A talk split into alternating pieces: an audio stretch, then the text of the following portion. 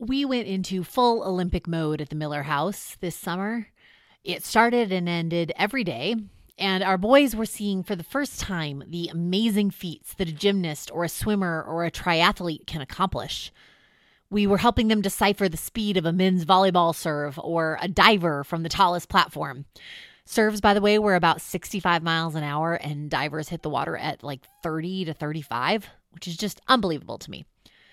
Anyway, we're, you know, watching the heats where the athlete has no chance of advancement and commending not only how excellent they still perform, but what it means to be dedicated and show up. It's amazing. And and the Olympics are problematic.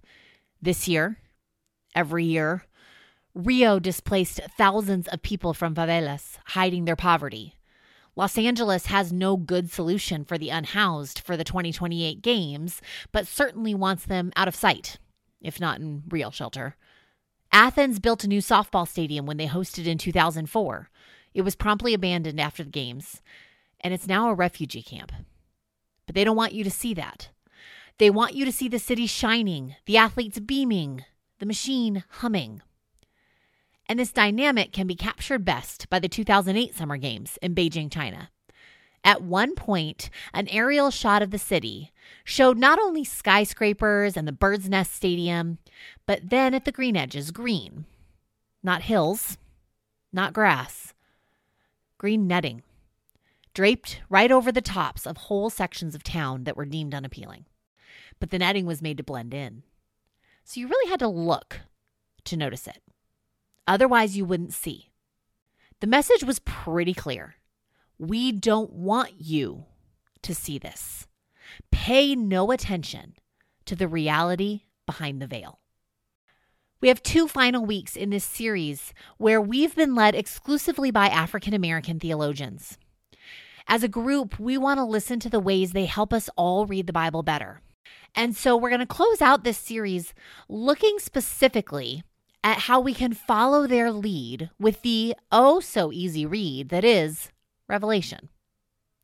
There are two major areas where Black theologians can speak to this book and help us understand it in ways we might miss without their perspectives. We'll do one today, and that's about how this book is apocalyptic. We'll do another next week, how the book is violent. You may recall that Curtis taught a bit about apocalyptic as a genre back when we came to it in Matthew. He unpacked Jesus' apocalyptic words for us and helped us better understand how that genre works. But it actually shows up in other places in the Bible, not just Jesus' words, but also Daniel and, most famously, probably, Revelation. Since you don't actually hang on every word Curtis says, and let's be honest, neither do I, a bit of review for all of us. Four quick things that apocalyptic is and is not. First, it is not a genre that tells us what happens at the end of time. It is about the ways that kingdom realities become present realities, that heavenly realities become earthly realities. It's not, though, about the realities that come to be when this space time continuum reaches its end. Second, apocalyptic literally means unveiling. There's something that's true but hidden. And the writers seen that truth. And so they turn and they offer that vision to the community. They are unveiling truth. But the tricky part is number three, apocalyptic is also the language of the oppressed. The truths that are meant to be unveiled are for the sake of the marginalized, the suffering, the squashed. And so, in order to pass that along, the language has to be coded and cryptic and full of images that have meaning for the group, but is also hopefully going to escape the censors. And that, of course, makes it far more confusing for us so many years later. Fourth, apocalyptic is a vision of what's real according to the priorities and purposes of heaven, of God, of eternity. It's aligned with what's most real in that way, most permanent. And so, apocalyptic is the vision of the end of an age or an era on this earth because that age is so much against the eternal and good purposes of Yahweh.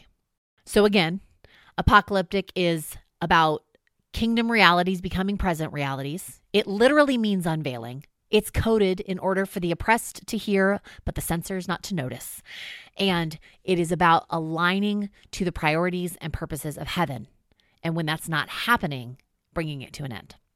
When it comes to the book of Revelation, then, how does this come to life? John is writing to a group of Christians who live at a time when Rome dominates culture, and especially when Rome has a practice of emperor worship. There are these guilds, for example, which are sort of like the uh, first century version of a union. They're professional groupings that together give each other business opportunity and help make the economy go. But also, a guild practices worship of the emperor. And they see that as really important because they believe that their economic flourishing happens because of the emperor being pleased with them. And so, if you were a Christian at this time who perhaps was a woodworker, you would be expected as a part of this guild to participate in emperor worship, and it would be exceedingly difficult to opt out. So, if apocalyptic then is an unveiling, what is it John hopes these folks at this point see? First, much like the netting in Beijing, if we pull it back, we see this is evil. It is so far from the heart of God. John hopes that by giving his apocalyptic vision to these people, they will see that emperor worship, the practices that go with it, and the direction of the culture overall is truly evil. That they would have eyes to see that clearly. Consider one example of this unveiling in order to see evil clearly. This is Revelation 18, verses 4 to 20. The vision says, I heard another voice from heaven saying, Come out of her, my people so that you do not take part in her sins, so that you do not share in her plagues. For her sins are heaped high as heaven, and God has remembered her iniquities. Her, in this case, is Babylon. Render to her as she herself has rendered, repay her double for her deeds, mix a double draught for her in the cup she mixed.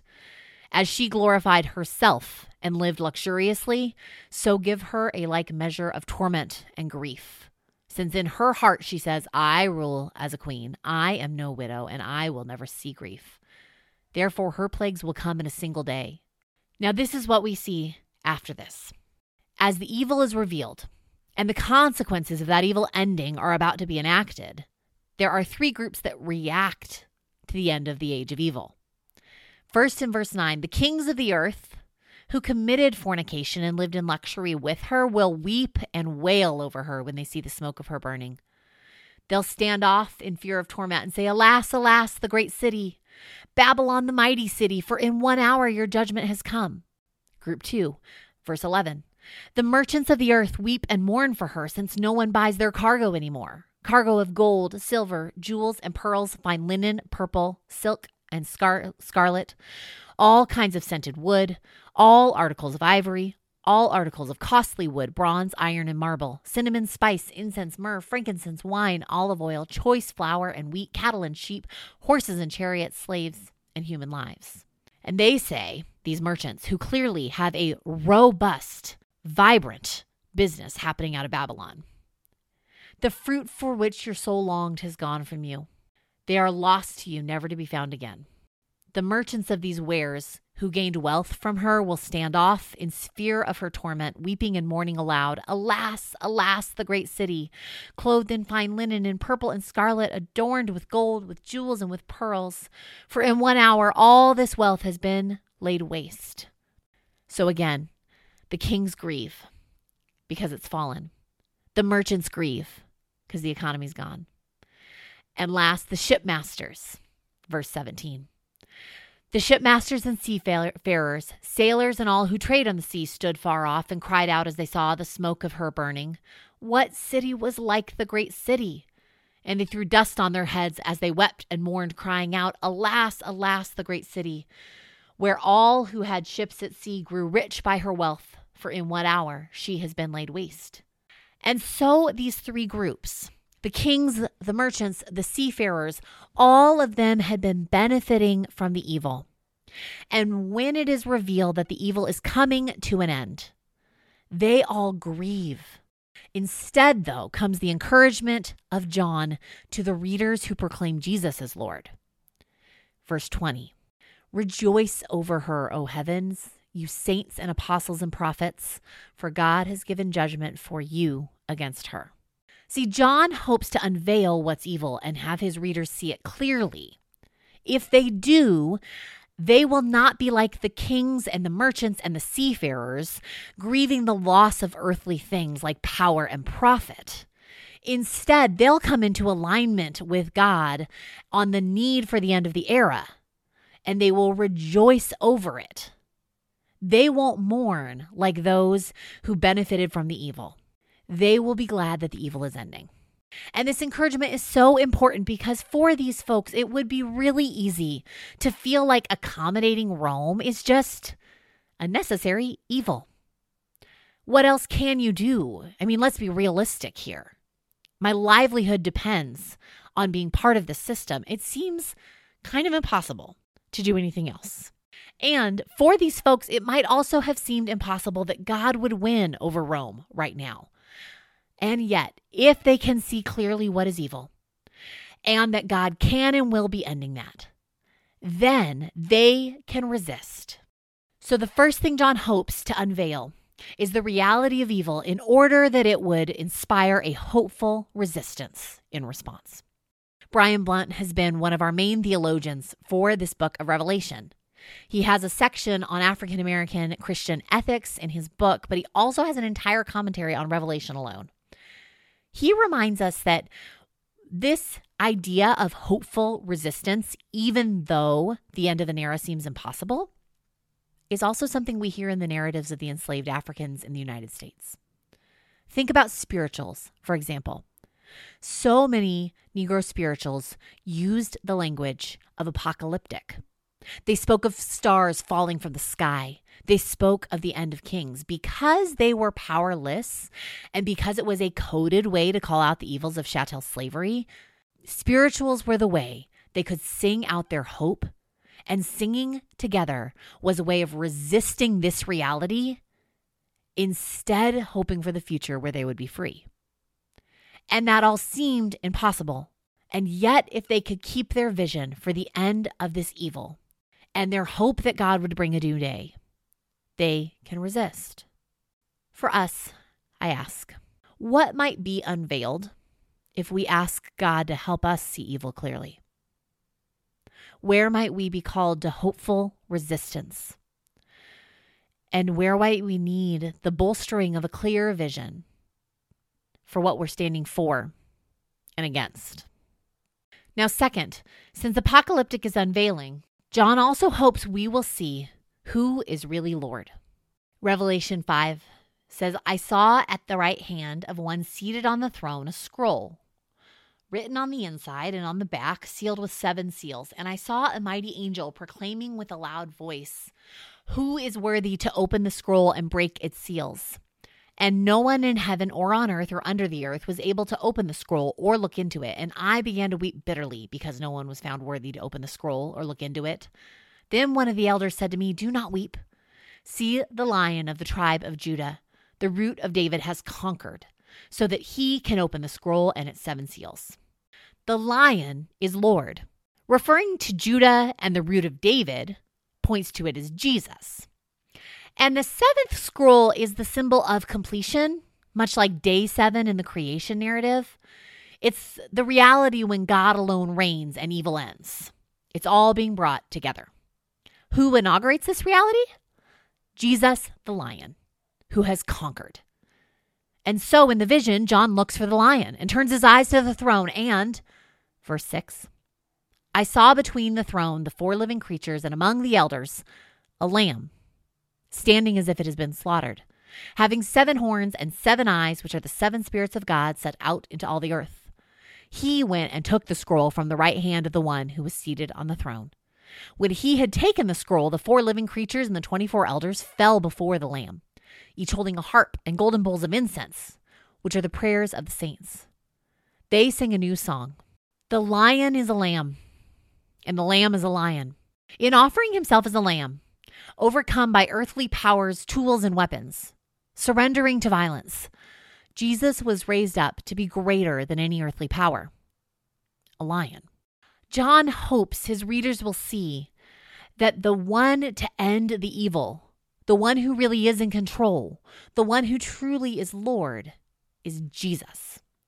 It's not just that you have hopeful resistance for a better reality, but that you trust in the person who brings the reality about. It's not just that you have hopeful resistance for a better reality, but that you trust in the one who brings the reality about. And Blount puts it this way Revelation's revelation is that Jesus Christ is Lord. John's vision is meant to help the people to both stand up to evil and bow down to Christ. Like those in the throne room, then, the response to Jesus as Lord is worship. The verse goes on to say, verse 10 You are worthy to take this scroll and to open its seals, for you were slaughtered, and by your blood you ransomed for God saints from every tribe and language and people and nation. You have made them to be a kingdom and priests serving our God, and they will reign on earth.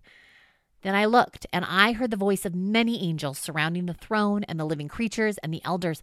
They numbered myriads of myriads and thousands of thousands, singing with full voice Worthy is the Lamb that was slaughtered to receive power and wealth and wisdom and might and honor and glory and blessing.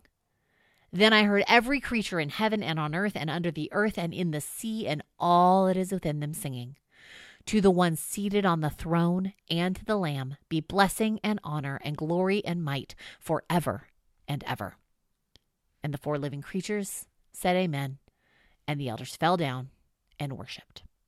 The witness of the enslaved, the witness of John, is that we worship the Lamb who's a lion, the lion who is a lamb. If you go full lion, you get destroyed in an uprising. If you go full lamb, nothing changes. When you see that our Jesus is both, and that the reality he stands for is the end of the evil that oppresses you and causes your suffering, you can live in hopeful resistance and offer spirituals in worship. So, John hopes people see that they experience an unveiling. If they see that Jesus is Lord, they will keep living like Jesus is Lord. If they keep living like Jesus is Lord, they will resist evil in its many Roman forms.